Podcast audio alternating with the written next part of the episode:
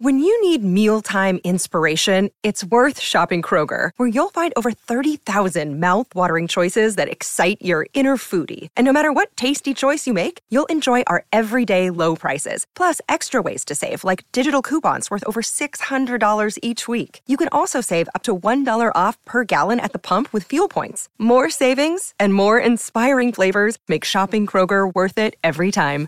Kroger, fresh for everyone. Fuel restrictions apply. Hello, and welcome back to 365 Days with mxmtoon. I'm Maya, a singer, songwriter, videomaker, Oakland native, and a supporter of democracy. I'm also a huge fan of history. I love untold stories, gross facts, hidden secrets, and anything weird, dark, and funky from the past. Each day, I'm going to share one of my favorite deep cuts with you, so let's take a look at today's story. It's 365 with mxmtoon. New facts every day, so don't leave too soon. I'm gonna teach you stuff, no, it won't be tough. Gonna go a year till you've had enough. It's 365. On this day in 1949, Siam was renamed to Thailand.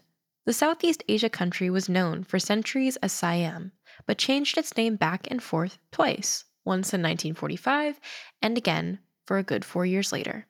Let's learn more about Thailand's history and how it relates to the country's present day politics. Amid lush mountains, tropical forests, and historic temples sits Thailand, formerly known as Siam. It borders countries like Laos, Cambodia, and Myanmar, where Mekong River snakes up and through to southern China.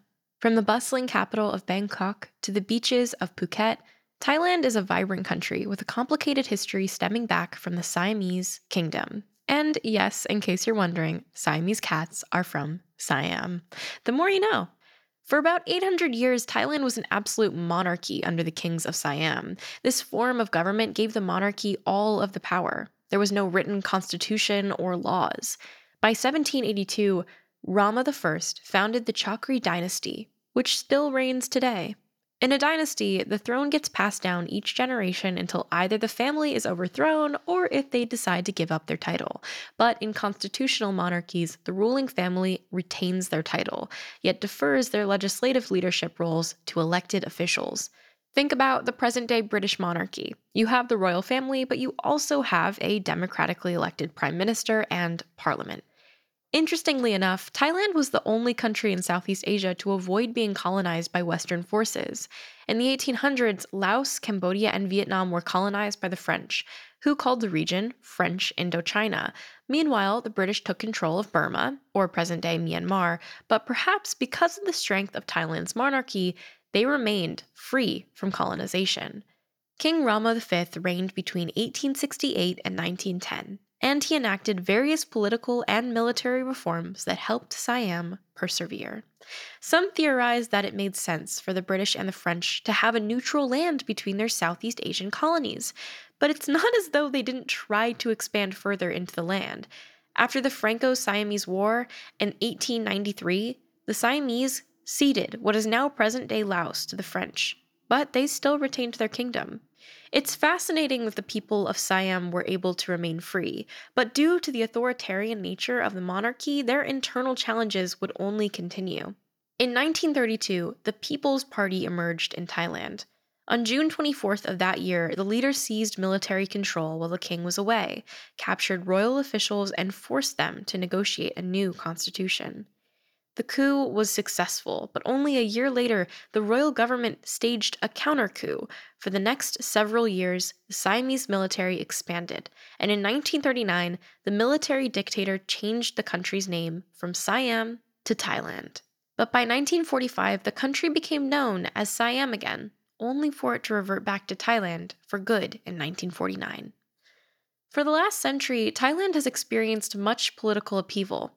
Since the revolution in 1932, Thailand has had 20 different constitutions and charters and 12 coups, the most recent of which took place in 2014. The Thai military took over once more, dissolving the Senate and repealing the constitution. But now, young people are emerging as a force to be reckoned with in the fight for a transparent democracy. In early 2020, the court decided to dissolve the Future Forward Party, which advocated for a democratic government. In response, Thai high school students and university students staged protests on their campuses. This is especially daring since it's illegal to criticize the monarchy. Many protesters have faced legal consequences, but their demonstrations continue, even during the pandemic. One of their slogans is, Let it end with our generation. They want to end the political instability of all of these coups. They are calling to dissolve the parliament, allow people to freely critique the government, and amend the militaristic constitution. Some young protesters used a three finger salute to show their unity, which references the revolutionary salute from the Hunger Games series.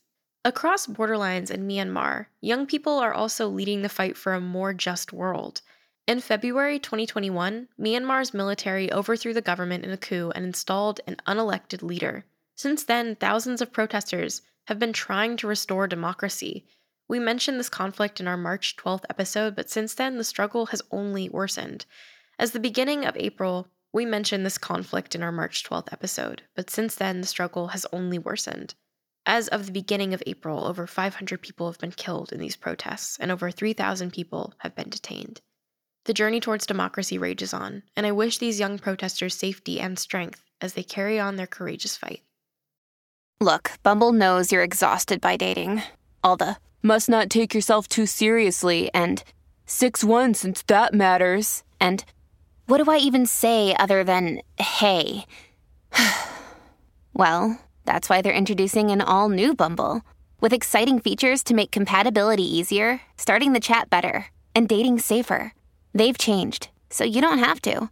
Download the new Bumble now. This episode is brought to you by La Quinta by Wyndham.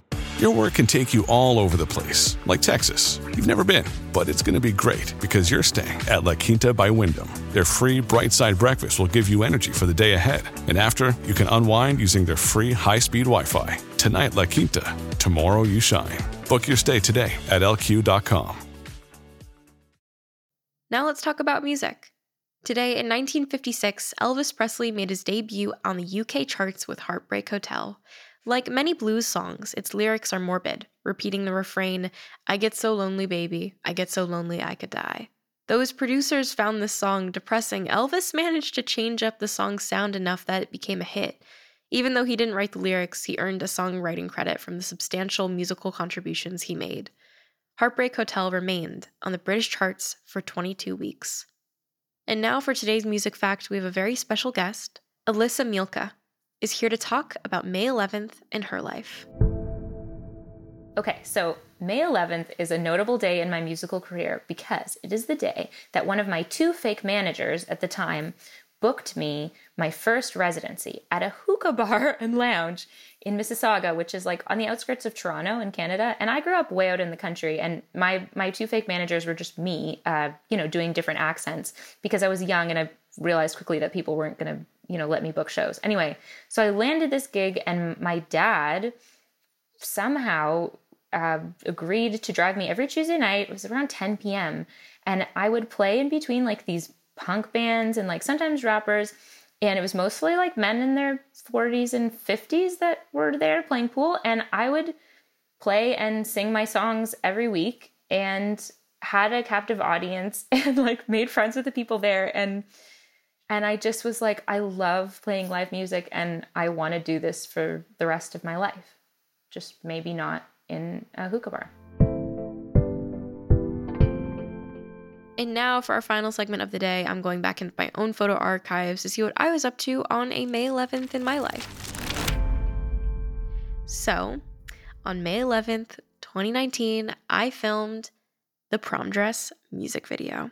This was like my first bigger budget music video. Up until that point, I had largely been pretty like financially aware of of like and not to say I wasn't aware of the music video for the prom dress song video da da da da da but I think up until that point, I wasn't really like spending as much as I could potentially spend on a music video because I wasn't sure if there was a song that I felt like I wanted to put all my eggs into that basket. You know what I mean? But the prom dress music video was that song. Um, at that point, prom dress had kind of like taken off a little bit on TikTok, and we were making a a little bit with it on uh, the music video end. It was definitely like a very big labor of love for me and my whole entire team and everybody that was working on the video. Um, I storyboarded the whole thing and worked with the director to really create a video that I felt like could encapsulate the experience of being at prom and also try and make it something that actually felt joyous and um, representative of the diversity of people and um, what high school looks like. So I had a lot of fun with it. I just have such fond memories of waking up really early and getting to drive to set with my family because we were able to shoot it in the Bay Area. My manager was there, um, and everybody was so lovely and nice the entire day. And all the people that were working as extras were so wonderful, and I had a lot of fun. Music videos are one of my favorite things to do with the work that I get to do every single day. Um, and prom dress is definitely one of my favorite projects I've worked on. Thanks for going back in time with me, and remember to subscribe wherever you listen to podcasts. You can come back tomorrow for more stories from the past. It's 365 with mxmtoon.